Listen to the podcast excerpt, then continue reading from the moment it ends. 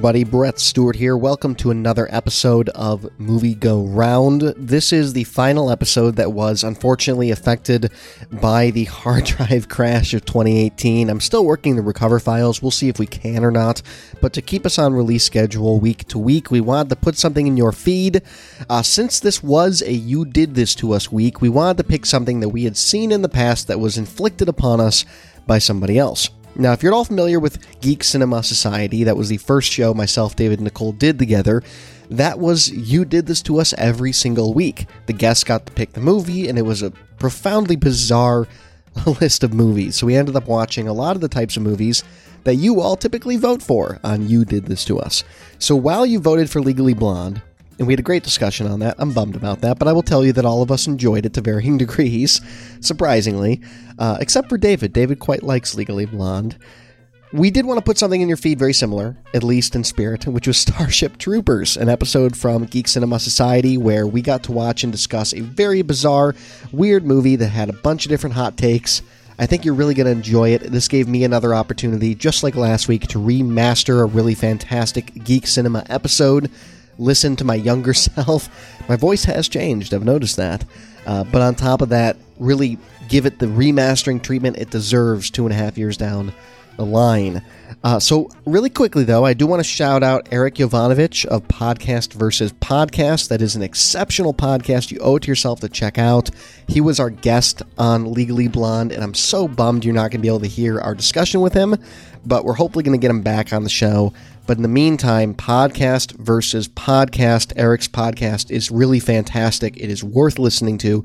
Please go check that out. Uh, and otherwise, enjoy this episode of You Did This to Us, which will actually be a rerun of Starship Troopers. And then one more thing next week, new to two, it's happening again. This is not a rerun episode coming next week, and that is going to be the 1998 George Clooney J Lo vehicle Out of Sight.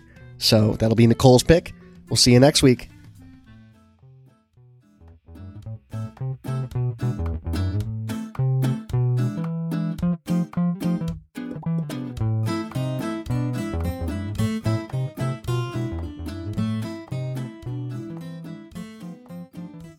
Hello, hello, hello. My name is indeed Brett Stewart, and you are indeed listening to the Geek Cinema Society, the show where every single week we delve into a film that's considered pivotal to geek culture. And when we did that and made that big giant list, we reached out to you, the listeners. You came and you voted. You moved movies up and down a big giant list, somewhat incoherently. We don't really know, frankly, why a lot of these movies are on this list, but we watch them anyway. And we have a lot of fun doing so. And every single week, our guest is seeing that week's film for the very first time in their life. Before I introduce our wonderful guest this week, I do want to introduce my two equally wonderful co-hosts that join me every week. As always, Nicole Davis, how are you this fine evening? My cat has been vomiting all week, kind of neatly summing up the way uh. I feel about most Paul Verhoeven movies. Um, so I took her to the vet this morning and she's better now. So uh, I feel better now and I have a slightly better attitude toward the film and I'm ready to go. right on. Well, nobody likes a sick cat or a sick dog. A sick animal's no bueno. No. So I'm glad. I'm glad she's. Is it a she is or is it a he? Yes. It's a no, she. It's I'm Jane glad Austen. she's doing bad. It's is her name Jane Austen? Yes. Oh, I love it. I love it. My girlfriend's cat's name is Stevie Nicks. I think all animals should have last names. uh, and David Lou Zader, how are you doing? Oh, I am doing so great. You know, I've seen this movie and I'm just I'm just filled with pride where I just want to go out and I want to go to the nearest recruitment office and throw myself in because that's that's what any self-respecting person would do, right? You know they don't actually have co-ed showers in the military, right? David? I'm out. I take it all back. Joining us this week is Gordon of GG Podcasting. You can find that over on ggpodcasting.com. It's a network that includes shows like Random Reviews and Other Ramblings and Donald's Dungeon, which was one of the first ones I tuned into that I particularly enjoyed. Uh, Gordon, thanks for spending time with us. Oh yeah, happy to be here. Uh, I feel like I'm up against the wall though, because I actually like this movie, so uh, we might be having some, it's some okay. disagreements. But I like parts I'm of it. fight for it. I'm going to defend it. I think we're. I'm going to change your minds by the end of this. You should because I, I like a good chunk of this too, and I know David and Nicole are going to make fun make fun of me for that because I always defend the worst movies we watch. Uh, now, give us a bit of a rundown of what is on GG Podcasting. You are the first representative from your network here on ours. Uh, I believe it's you and someone else with a first name with the G too. It is, yeah. My friend Jeff. Uh, we were bored one day, couldn't find a movie on Netflix, so we decided, well, let's just pick a random one and then might as well talk about it. So that's where random reviews and other ramblings came up. We're trying to get the most out of our Netflix subscription. So every week we just pick a random movie, watch it, talk about it. Uh, and then we just talk about like movie news, whatever we did, saw the last week, just kind of like a general movie show after that. Uh, and the more we did that, uh, then we decided we liked podcasting. So then we started up Donald's Dungeon, where we play Dungeons and Dragons with Donald Trump. It is a ton of fun. Lots, especially if you if you like D and D, if you like people pretending to be Donald Trump. I think it works forever. It, it crosses all the you know crosses all the dots. Um, so that's a great show. And then of course you know like I said we just we can't get enough. So we just started our third show, the Morning Dump. It's a daily show every day. We take five or six minutes, you know, while you're taking your five or six minutes just to talk about something random. Uh, every month we try and do a specific theme that we follow. So every day the topic fits in that theme. You And know, that's I, all we got. If you got uh, other ideas, though, we'd be happy to uh, to get them on there. We just, yeah, we caught caught, caught the bug, so to speak, uh, for podcasting. Gordon, I have a question. Yeah, what's up? With, with random reviews, I would assume that you come up with some. We have not watched a single really- good movie. No. I was going to say some real dogs yes. of films. What's the worst one you've seen so far? I wish I could answer that. It every week, genuinely, nearly every week. Uh, me specifically, Jeff, his spirit, he still has some soul in him. God bless him, because mine is just completely broken at this point. So every week, I feel like I'm saying, like, well, it can't get worse than this, and then it does. Uh, so every we decide we have every year at the end of the year we do what we call the Randys, where we just we celebrate the worst movies that we saw. So I don't even have one. Just you can go check out the whole list on our website, uh, just for all the terrible movies we've watched. Well, there are there are two things I would say to you before we get started on this episode. The first one is congratulations for doing a daily show because that's hard. Even if it's like four or five minutes a day, still the effort to get on the mic and do it, uh, edit it, put it on the feed. Props for that. That's really awesome. Yeah, and, thank you. Uh, and second, I just want to read a tiny excerpt from one of your recent random reviews and other ramblings. We have now wasted more time watching foreign cinema than the Foreign Language Film Award Committee has spent uh, picking every foreign language uh, Film Academy Award nominee ever, or at least how that feels. Uh, and this was for the film Let Her Cry, in which Jeff rated it one star and you literally didn't give it any. Yep, uh, I'm I'm famous for my zero stars. I really that movie was a mess. It was a Sri Lankan film about this guy who's cheating on his wife, and so to mend that relationship, the wife invites the girl that he's cheating on into their home, and they like all hang out, and then she passively aggressively gets mad at her. It's terrible. Yeah, that I'm sounds making it sound way better than it is. That sounds like there's at least some drama. Right. I was almost interested in that Yeah. idea. It's not good. It's Well- really bad.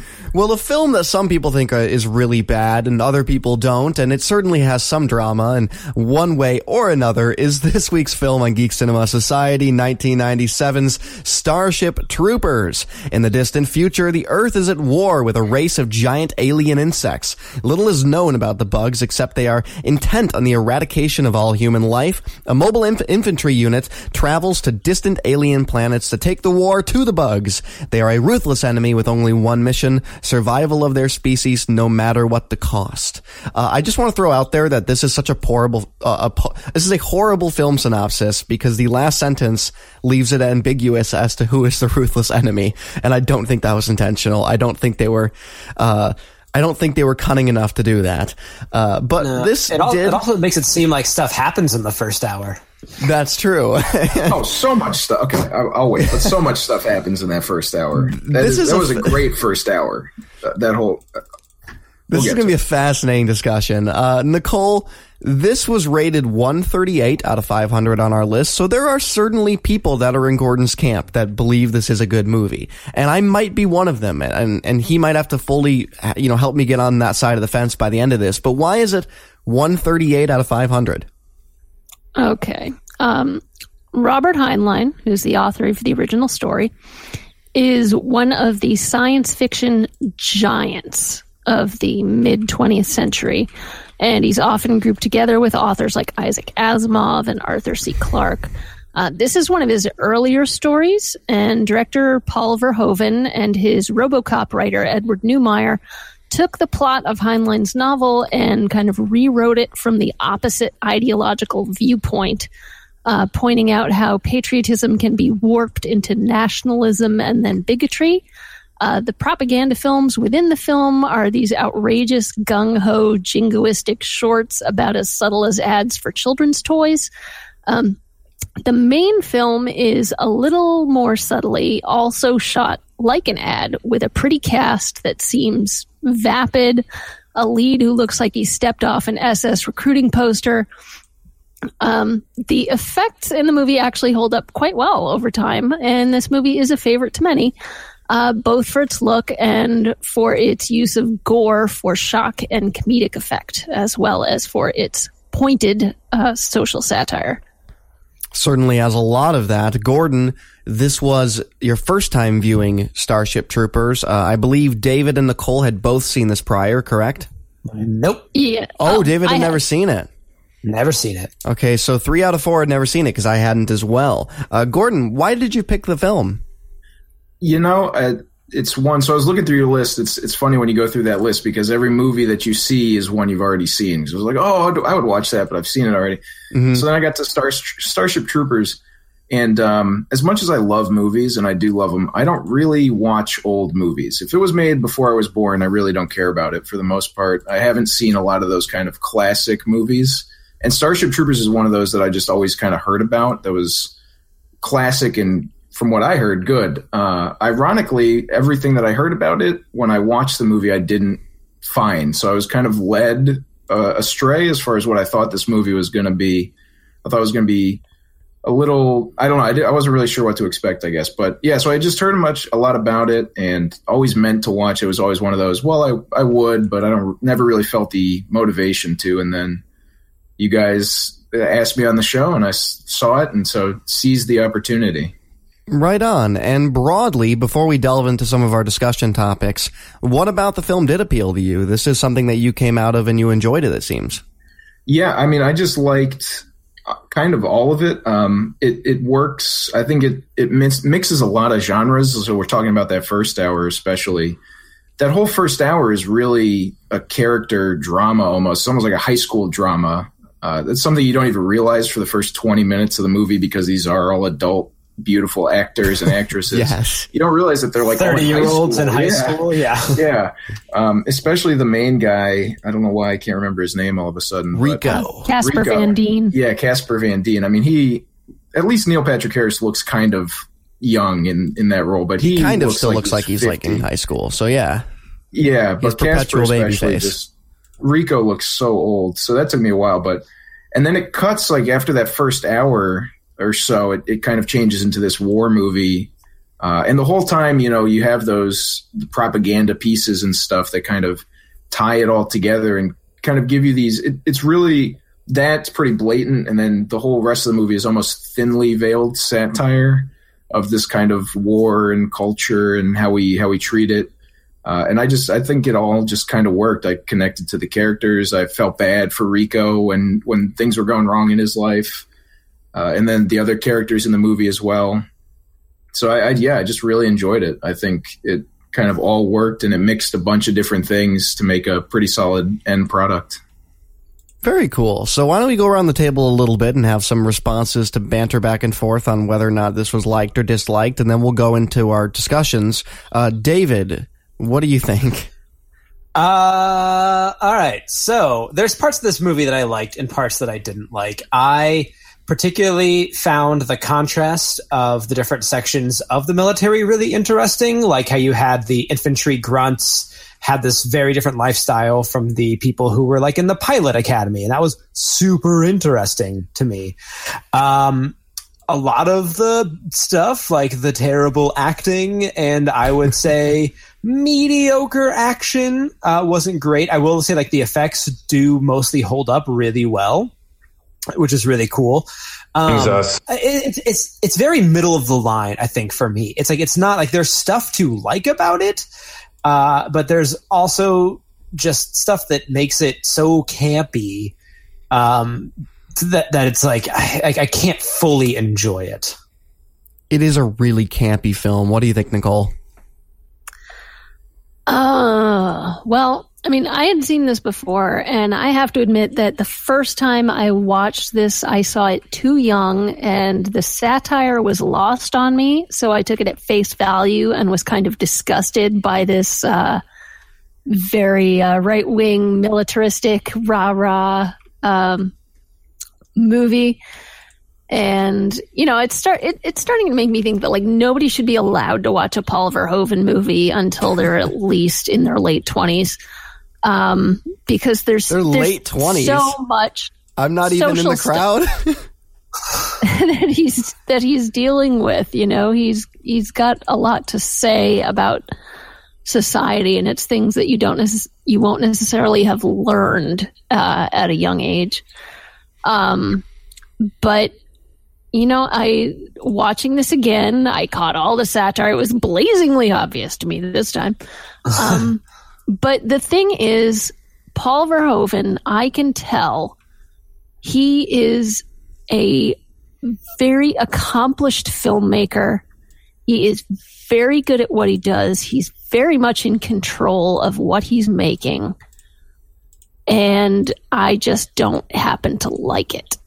Um, the uh, I really don't like his aesthetic, uh, the way that everything is sort of, you know, it almost looks the the way he uses color in this movie and in a, a lot of his movies it's like all the pieces of the background were cut out of one color of construction paper. Nothing has any texture to it.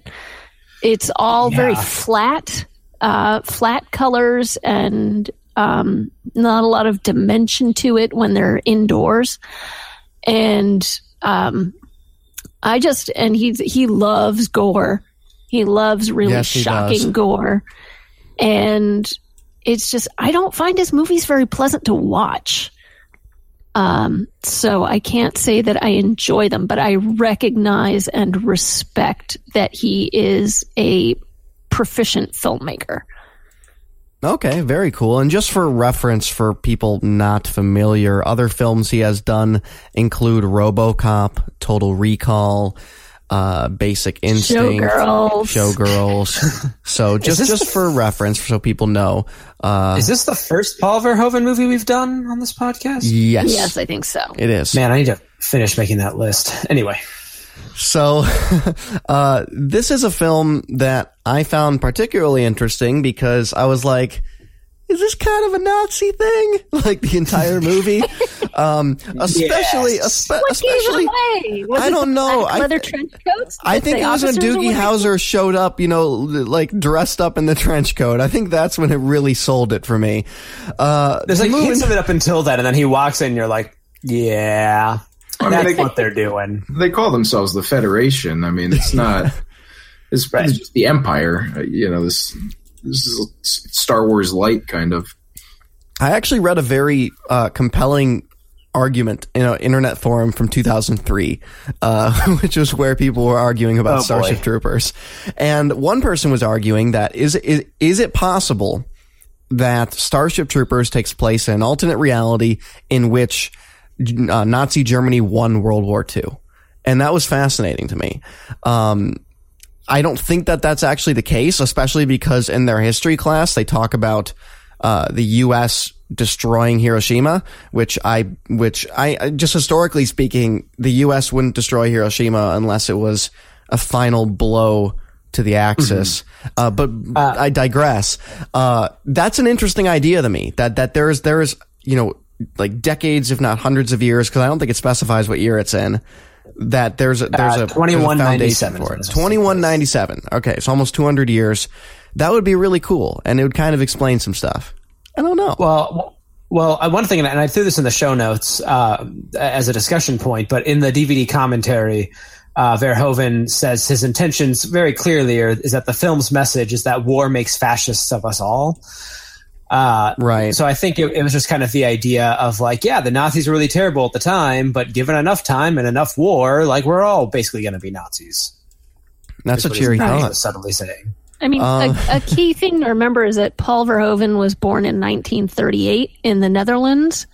So, I mean, Nazism was still going in full swing when he was a young child.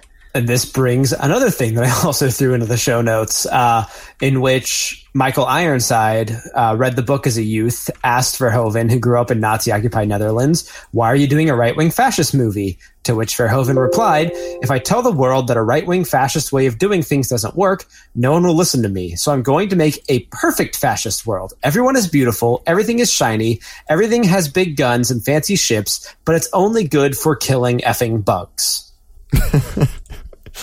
Uh, one of my one of my potential pratfalls of this movie, and I'd be interesting to hear Gordon's thought on this, is there doesn't the only antagonist that I felt in this movie was not really even the bugs for some reason, and maybe that's just because I didn't identify with any sort of motivation from them. Uh, it was really mostly just Denise Richards and how much I hate her. Um, like Yeah, she, she was, was kind of the antagonist for me because I didn't. Uh, here's the thing: as soon as she did the whole like college girlfriend leaves two months later, this isn't going to work over text message. I was like, I no It longer care about. message. I no longer care about her. I don't I don't care about her character. I don't want to learn about her development. I don't want to follow her stupid flight school. I want the interesting stuff and I found her so disinteresting and so so one-dimensional. More one-dimensional than any other character. And I was, so she was the movie's antagonist to me. I was like kill her now, kill her now like 3 4 times and they wouldn't just go through with it. I want to rewatch this movie now, thinking the whole time that Denise Richards is the villain, and seeing what that adds. I mean, it adds a lot because I agree. I, I whenever uh, I, it's not at the end when she's genuinely in danger, but there's a different time, and I, I caught myself. I was like, I kind of wish she would just die right now. Yeah, I want him to Just just be that. happy with curly hair girl, Dizzy, Dazzy, Yeah, Doozy. Uh, Dizzy, also interestingly, Dizzy in the book is a man. Cool. and dies in like the first chapter. Yeah. Uh, also, like, like let's just let's, let's let's posit a world in which Denise Richards is the villain of all films because that she's in because that's far more interesting to me. Um, I just I just like she's the one like the bugs kill the other guy first, and yeah, true she wounds the brain bug, but that's like classic. You know, diversionary tactic. I think we have to assume that as time goes on, she continues feeding information to the bugs, and they eventually win the war. She's a mole. Yeah, exactly. Exactly. That far more interesting movie potentially. But I really didn't feel any I didn't feel any I feel like a good part of any conflict is having some motivation of some capacity by the antagonist even if it is something as deplorable. And I couldn't find that with the arachnid things. I don't know. What do you think, Gordon? Well, I think that's kind of the point is that we don't really know why we're at war with these guys. We're not even really sure. Like that asteroid comes out of nowhere. They're not. We can't even prove that it was these bugs. And this kind of goes back to what the movie's trying to say of that. Like when you get to this kind of a society where it is you have, if you want to be a citizen, you have to serve in the military. So if you want the right to vote and all that, you have to go kill bugs. And a good, the only good bug's a dead bug. You know. That's, mm-hmm. I think that's kind of the whole point is that you're not really supposed to know that there's the antagonist. You just they tell you it's the bugs, so we're gonna go kill the bugs. That's how it works. And then Right. that's kind of why I don't mind. I know you guys were talking about the campiness, but I think that's almost intentional because you're watching these action scenes and they're genuinely terrible. They're awful, terrible action scenes, but it kind of plays. It plays like that kind of soldier fantasy, right? They're never taking cover. They're always just standing there, guns at their hips. They don't even aim, and they're just mowing down bugs. They never reload, you know, infinite ammo, and they're just shooting all these guys. And it kind of continues to feed into that theme of like, this is just this whole movie should be is literally a propaganda film with real prop, you know, the heavy propaganda sliced into it. But I think you're kind of supposed to take the whole thing in that way. And so I think for me, when I was watching it, that kind of made it better because yeah, you're right. There is no real antagonist. But then you start thinking about like why why then why are we fighting the bugs? Why are we so mad? Why did the all this happen? antagonist is ourselves. Something like Um, that. Yeah, because they, Yeah. they've built up this army and like, well, we have nothing to do. Let's go attack bugs. All right, so let me let me posit this then. Oh, go, sorry. Go ahead, Nicole. Uh, I, I was going to say, I think that's part of the point. You know, there's this quick reference dropped by the reporter that uh, the bugs may be attacking because we encroached into their space first uh, and destroyed part of their habitat, and so they defended themselves.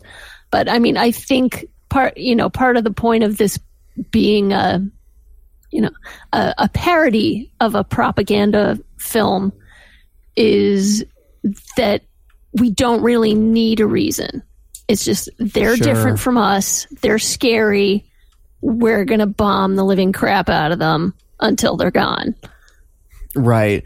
Because actually, mm, that alludes into what I was going to, to posit, which is what if the humans are the bad guys in this? Like, what if, what if these, these, One hundred percent. I'm yeah, pretty sure that asteroid was an inside job, guys. I'm pretty, Conspiracy theorists, but that was Oh. a false flag. Yeah. She piloted that jet comet. fuel can't melt asteroids. Um, but anyway, uh, I I felt the only time I felt any emotion in this movie other than loathing for Denise for Denise Richards was when like they're all like pulling pulling the big giant thing out of the cave and then Neil Patrick Harris starts like having his little you know telepathic communication with it and he's like it's afraid and everyone's like yeah! Like and and I was like, wow, this is like barbaric. This is messed up, and it looks so sad. And and I don't know, like if it's just defending its little rock, and and it needs to eat their brains because they're coming in guns a blazing and trying to kill them. I don't know that.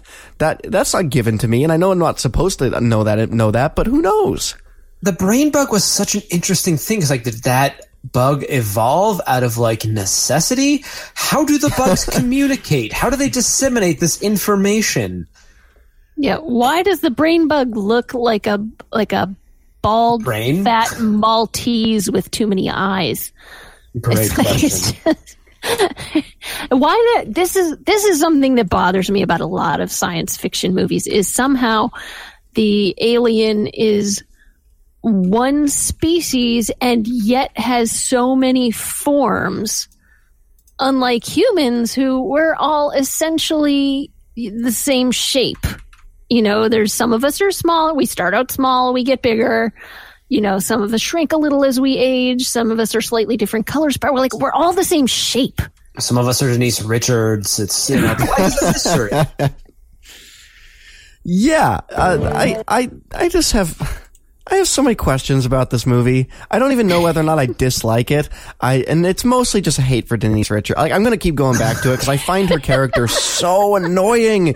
And then like there's there's this great like but like I just want to talk about the frustrating stereotypeness of I know it's not a word of like the of like the girl that was always right for you. You put her in the friend zone, but she always stuck around. We are And- given we are given no reason to like her character at all. She is good at everything she does. D- Dizzy? like f- from the beginning. Oh, did, no, I'm talking about um, Denise Richards' character. Oh yeah, no, I totally agree with that. I'm talking about Dizzy. He's like the girl that Oh, was Dizzy, always yeah. right for him, and he always sidelined, and then all of a sudden he gets dumped on Skype, and he's like, mm, "Dizzy's looking mighty fine," and like she's all like, "Yeah." well, I she got was, problems with was it. willing to say "I love you" because she's sad. she's like uh, one of the few characters i like in this movie Yeah, he Yeah, did. because she is interesting and ish. she's captain of the football team oh, yeah. or whatever that sport is that they're playing yeah, that's the one thing I love about science fiction movies is how they try and make it the future, and then at the same time, it's, well, oh, They agree. you know, it's, we, we we try and make it the future, but then it's like, well, we still have arena football in a gymnasium, and right. you know, we're we're still. Uh, because doing doing the weird flips outside would be too expensive. So exactly right. We can't afford a real.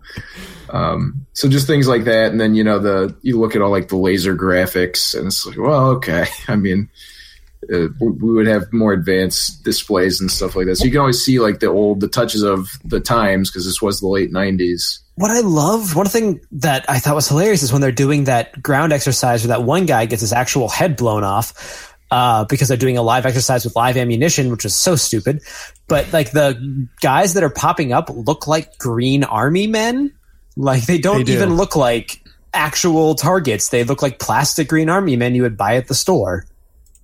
Yeah, They do. Yeah. Yeah, that's that's very weird. And I mean, but I do like that they, you know, they make a point that the um, the dopey guy taking off his helmet gets killed by friendly fire, just because one of his squad mates trips and fires as she's falling down.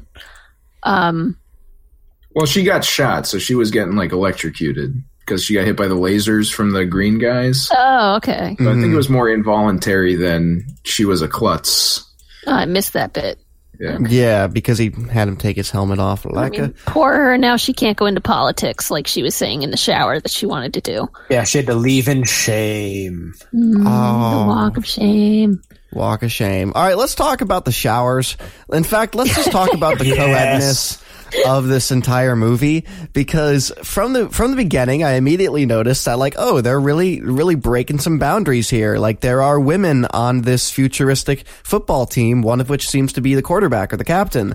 And then later on there's lots of women in the military which if I'm not mistaken they kind of beat the US to the curb on that in 97 uh which is and also there are women in potential leadership positions. There are there's like a there's like a woman who's a captain of the starship of Denise Richards and and Pretty Boy. And then uh there's also the co-ed showers and co-ed housing and like bunking and stuff. Yeah. yeah. It's a thing. Well, I mean, there's been women in the military for a long time. It's just they weren't allowed into combat for a long okay that I should specify that yeah.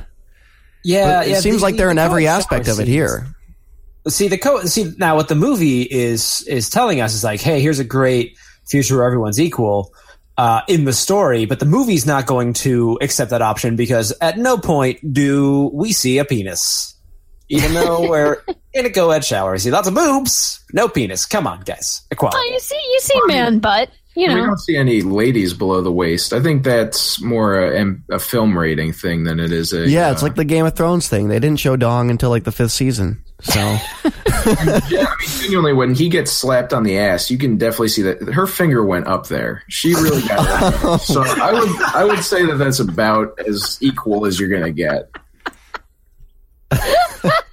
That's you can look it Well, up. I It happens. Yeah, right.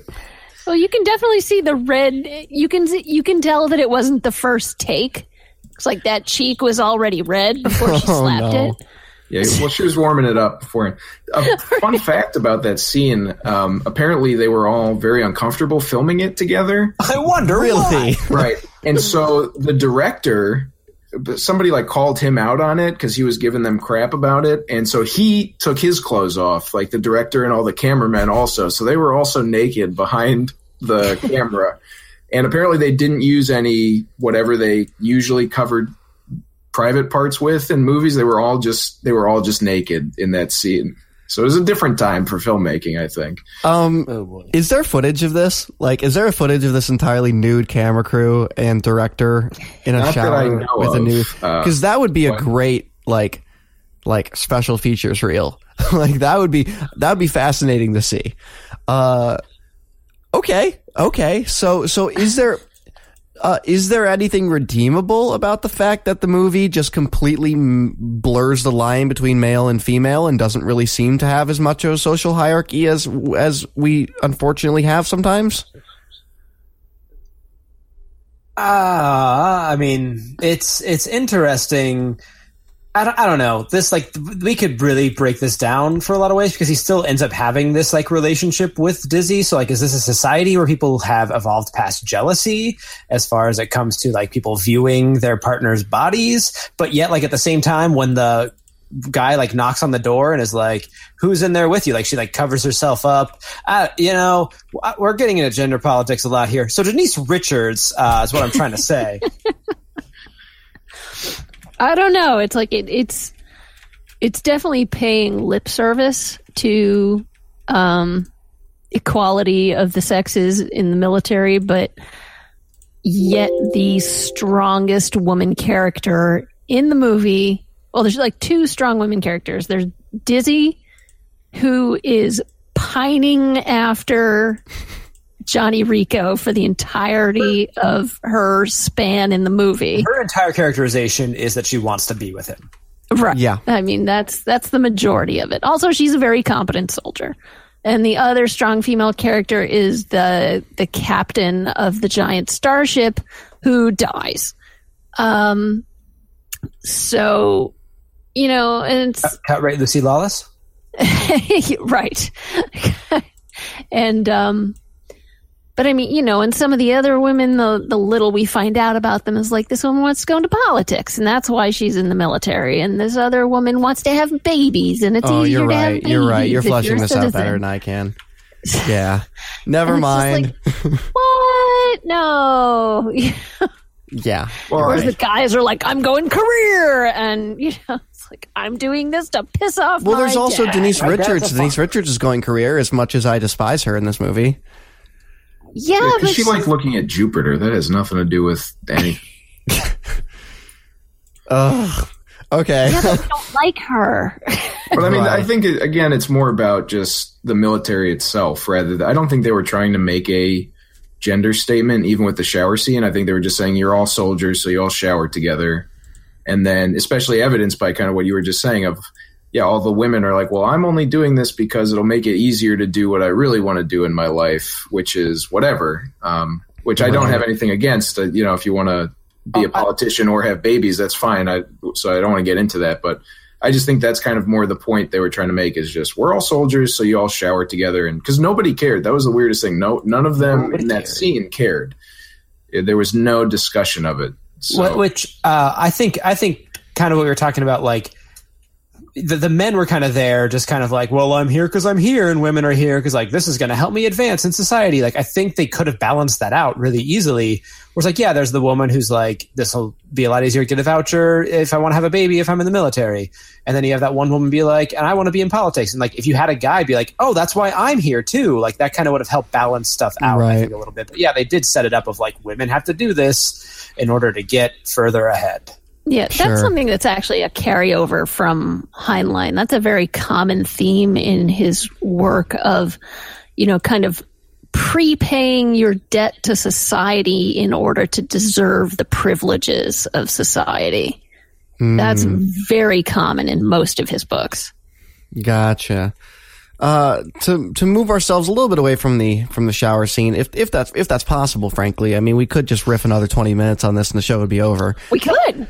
Uh, in order to engage with the film, it helps to identify with any of the characters, but the satirical uh, intent of Starship Troopers encourages you to hold these characters at a distance. Is it possible for the viewer to just let go and enjoy the film? This is a question from Nicole, and before I hand it off to Nicole, which I would typically do immediately, because that's just apparently what I do on accident, I'm actually going to hand this off to our guest Gordon because he apparently enjoyed this movie. So I think that's a good person to start with with this question.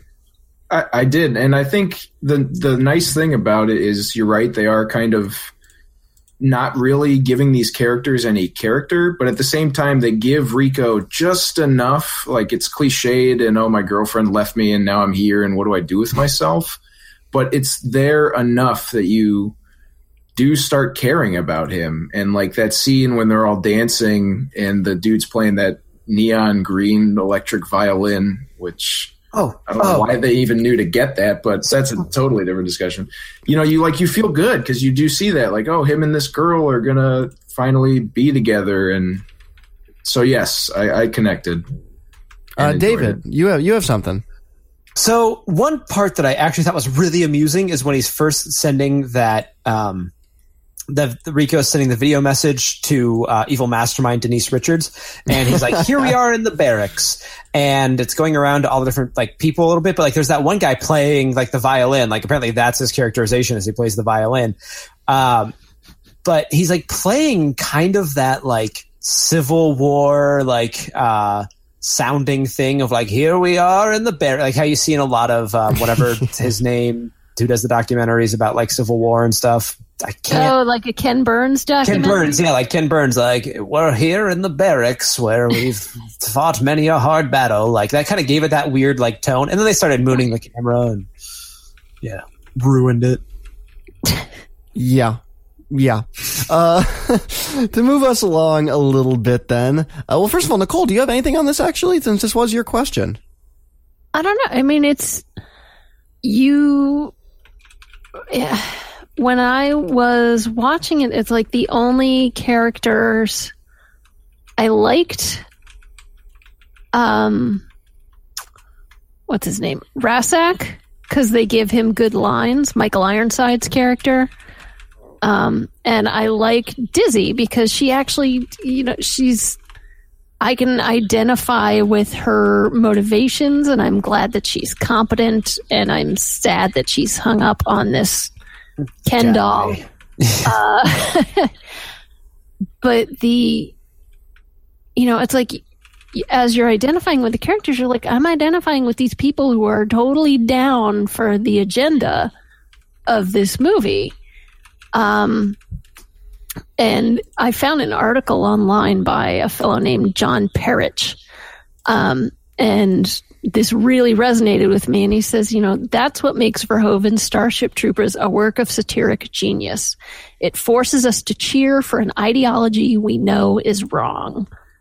So it's like if you, I, the more I felt myself identifying with the characters, the guiltier I felt about it. Um, so I wanted to peel, to pull away from that guilt, but in doing so, I don't identify with the characters anymore, and I'm not as invested in the movie. I did enjoy that Mr. Krabs became a private again uh, in order to. I love Clancy Brown. Clancy I Brown is so great, so and people who don't know that that is the voice of Mr. Krabs, he is. It's fantastic. Like I see him in movies where he's playing this super menacing bad guy, Yeah. and all I'm like, he's got the formula to the. To the Oh, wait till we get to Highlander. Just wait. Just wait. I can, and I will. So, uh, are any of these actors any good? Uh, and if so, what are they doing differently than the rest of the cast to make them good? That's another question from Nicole.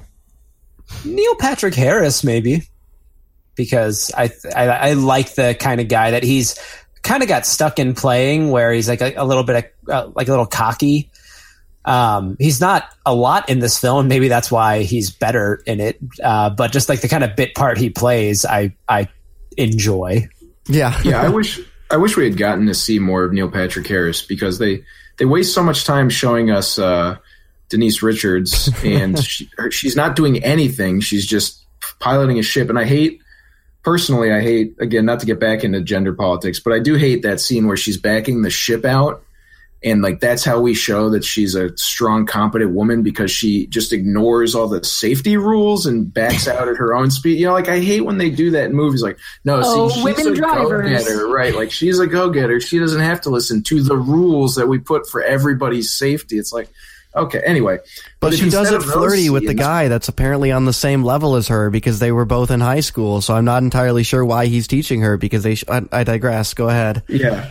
But so anyway, instead of those scenes, if we could have seen, because by the end of the movie, Neil Patrick Harris is communicating psychically with these brain alien things, and he obviously becomes one of the SS troopers and all that. And it's like it would have been cool to see his story because he is kind of the most detailed of the characters that we have in this film, and then he's barely in the movie, which is really disappointing.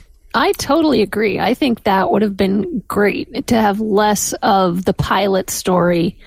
And, you know, because they set it up at the beginning of the movie that there's these three friends and they're going into these three different branches of the military, and yet we don't get to see uh, Neil Patrick, you know, Carl is the name of the character. We don't get to see Carl's story as he goes into military intelligence. And they also they also set up this whole psychic thing kind of like on a whim just to just to set up that last part where he's like they're afraid. Uh, and but like they like in the beginning like that kind of seems to be like a thing is like people are psych like that has huge implications. And like you have young Lassiter from Psych in there which totally That was my favorite out. part of the whole movie. Oh my god, that was up. him. Yep. He was the guy on Oh, TV no, see, that that's was the guy like. who's. Uh, I know him as King Richard in Galavant. He's fantastic in Galavant. Yeah. Uh, small Galavant side story. When he, for people who have not seen it, watch Galavant. But when he was like with his wife doing like the lines of how he was going to do it for his audition, uh, he's so like flamboyantly over the top. His wife looked at him and was like, "What the hell was that?" uh, the actor's so great. But yeah, young Lassiter totally freaked me out. Yes, if you think you're psychic, maybe you are. Yeah, Yeah, they I, I, thi- I him a think third there are. suddenly. That was Yeah, it starts appearing. There are moments of triumph in the acting in this movie. I think at times, I think I think Neil Patrick Harris is certainly particularly the most interesting character to me. Again, he shows up the least, but also he has like the most interesting potential story arc that we learn nothing about. Because one thing apparently in this movie is that even though there's like hundreds and hundreds, if not thousands upon thousands of these students, only like three of them matter, and they're all going to show up at exactly the same places at all the same times. And apparently, he has climbed the ladder even more so than the other two because he's like he's pseudo Hitler, just walking around in his trench coat And and Buenos Hitler Aires stuff. is full of white people. Well. So that's Yeah. I just was I was thinking about that, and now that you mentioned that theory that these are all. It doesn't even have to be that the Nazis won because that is a thing that happened. Is a lot of the Nazi officers went and hid in South America uh, at the end of the war. So the fact that they're all there in this movie could just be that they kind of started their own little country again. And maybe they're Nazi descendants, yeah, exactly. and they they took on the names, but they're but they're actually European, which would explain why they're named Rico, Flores, and Ibanez, and yet not Hispanic in any way whatsoever. Yeah, because that, that- I mean that truly happened. Uh, funnily enough, we just watched a movie on on my other podcast about that called "The Boys from Brazil," and it's about all these Nazis down in South America trying to grow Hitler again. So this is actually, I think, the hidden sequel to that movie where they succeeded, and Neil Patrick Harris is Hitler. Uh, I'm loving this theory. It has grown from Joseph Definitely Mengele. like this thing. Yeah, this it's all coming together, guys. The So picture- Boys from Brazil too. what we're saying is that Denise Richards is a Hitler clone. Oh my god. All coming back to. sure. Tiny button nose. You know, this is another one of those Geek Cinema Society inevitable t-shirts on the back, along with Sleep is Where You Can Be a Viking. It also needs to be Denise Richards is a Hitler clone. I'm into it. Yep. Uh, That's I would wear that Denise in public. face with a tiny, with a little mustache on it. Yep. Oh my god. Potential. Oh, email us, geekcinemasociety, gmail.com if you would wear that t-shirt.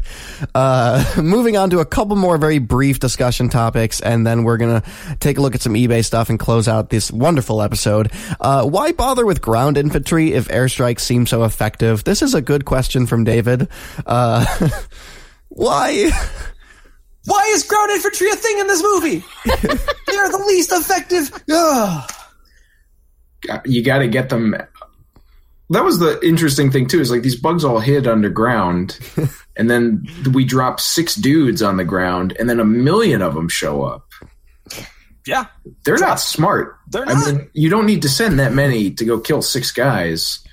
And then there's another discrepancy. That was the honestly the biggest problem I had with the movie is uh, a bug in this movie takes exactly as many bullets as they needed it to take to kill it, whether that be a thousand or four.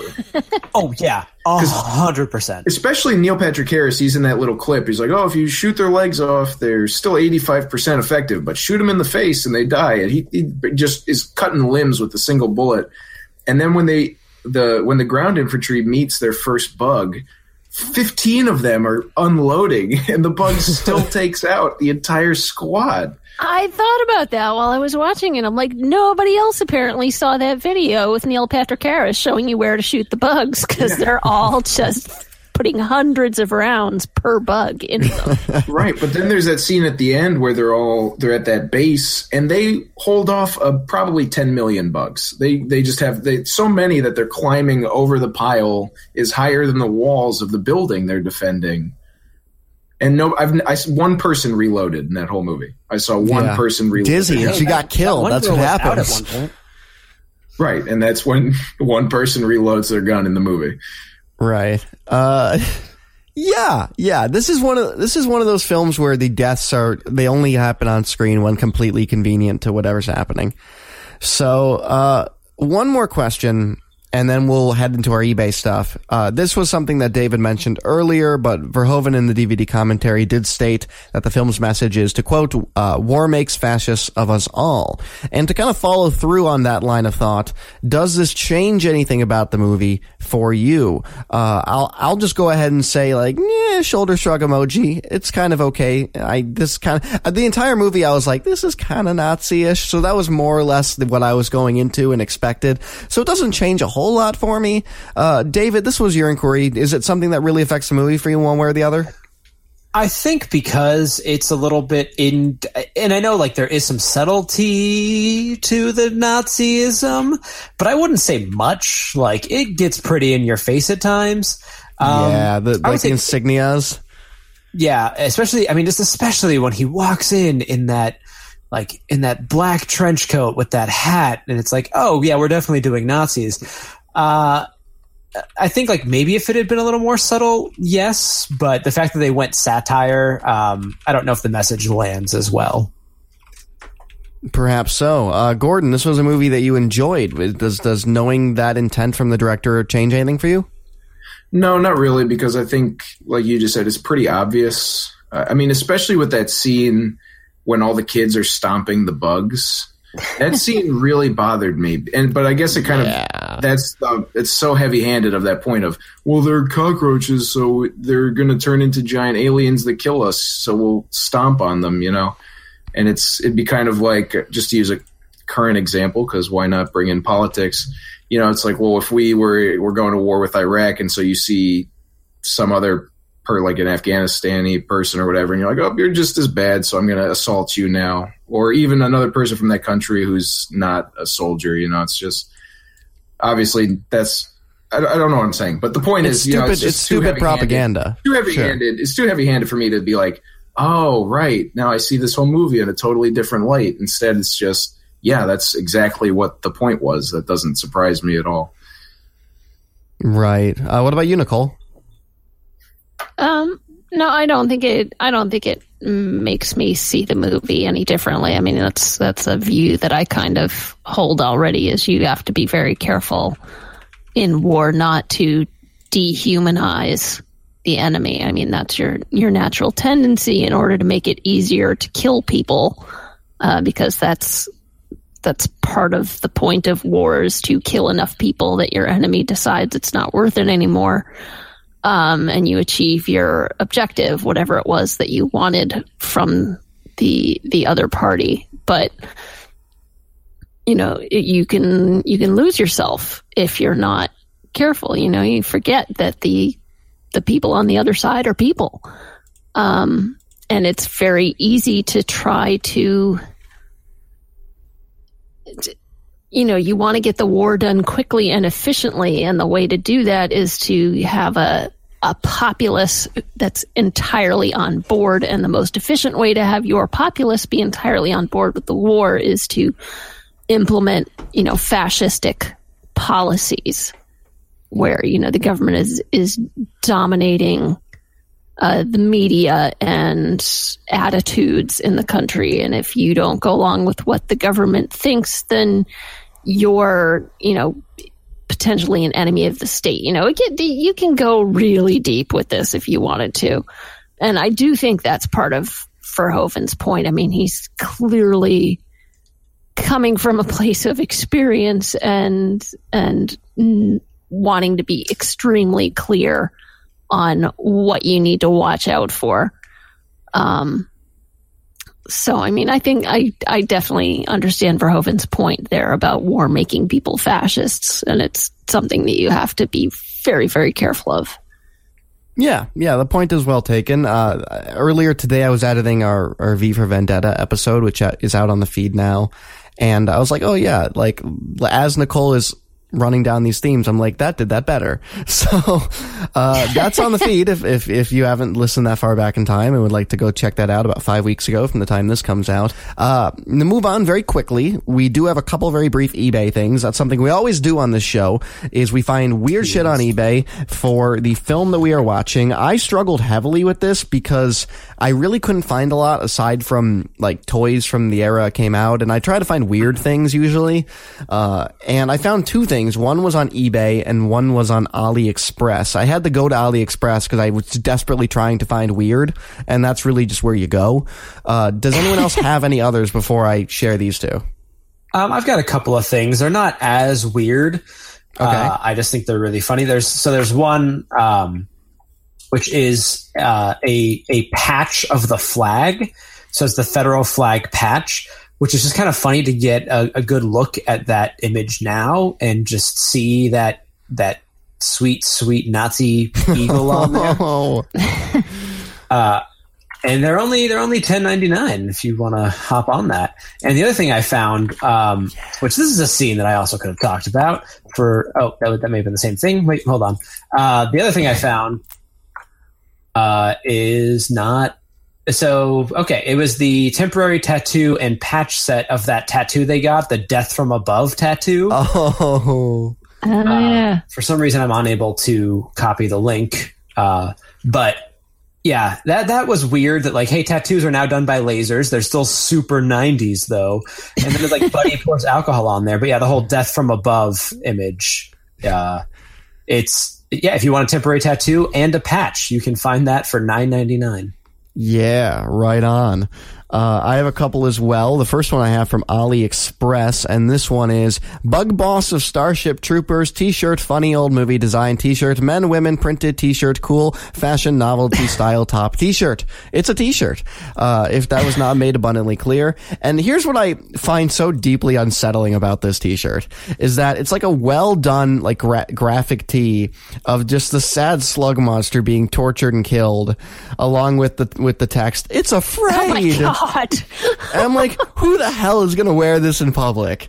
Like, Yeah, that that it thing looks that thing's so head vaginas. all sad. Wow. so sad. That is. that- It is. It's. It is sad. That is so strange. It's just this giant fleshy mass with spider eyes and drool, and it's you know the slit in it, and oh, yeah, That- along, oh, along man. with like comic, like comic, comically fun font. That's like it's afraid. Like yay. Uh, and then the other thing I found, just because I want us all to remember the time and place from which this movie came, uh, this is a thing. You can buy it on PSP. Not as a PSP game, but as a PSP movie. that this Oh was yeah, a tiny yeah. disc. UMDs were the wave of the future. Yes.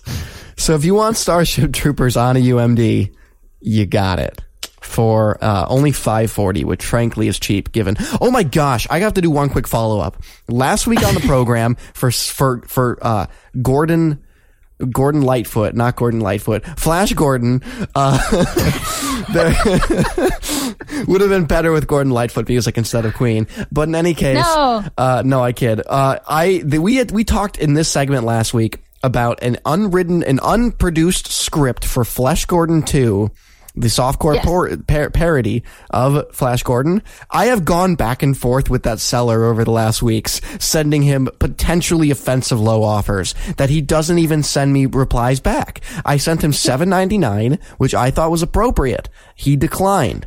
I responded at 1247. Like yeah. not at the time, twelve forty seven, just like twelve dollars and forty seven cents, which frankly was also fair.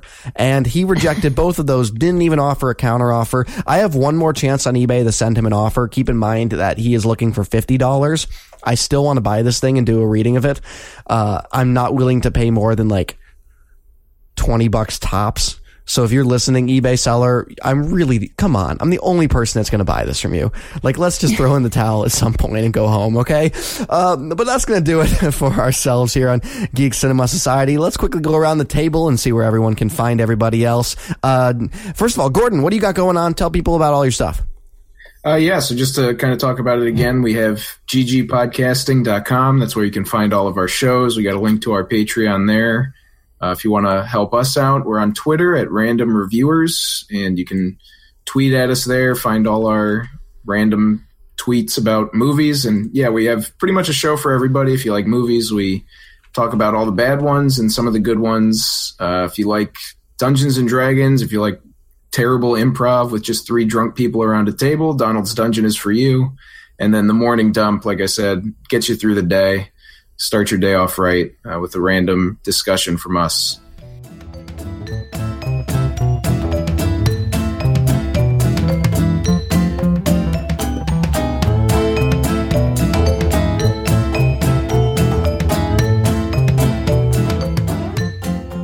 And that's going to do it for us this week. I hope you really enjoyed us going back to Geek Cinema Society one time. I think it was a pleasant thing to come out of a rather unpleasant thing.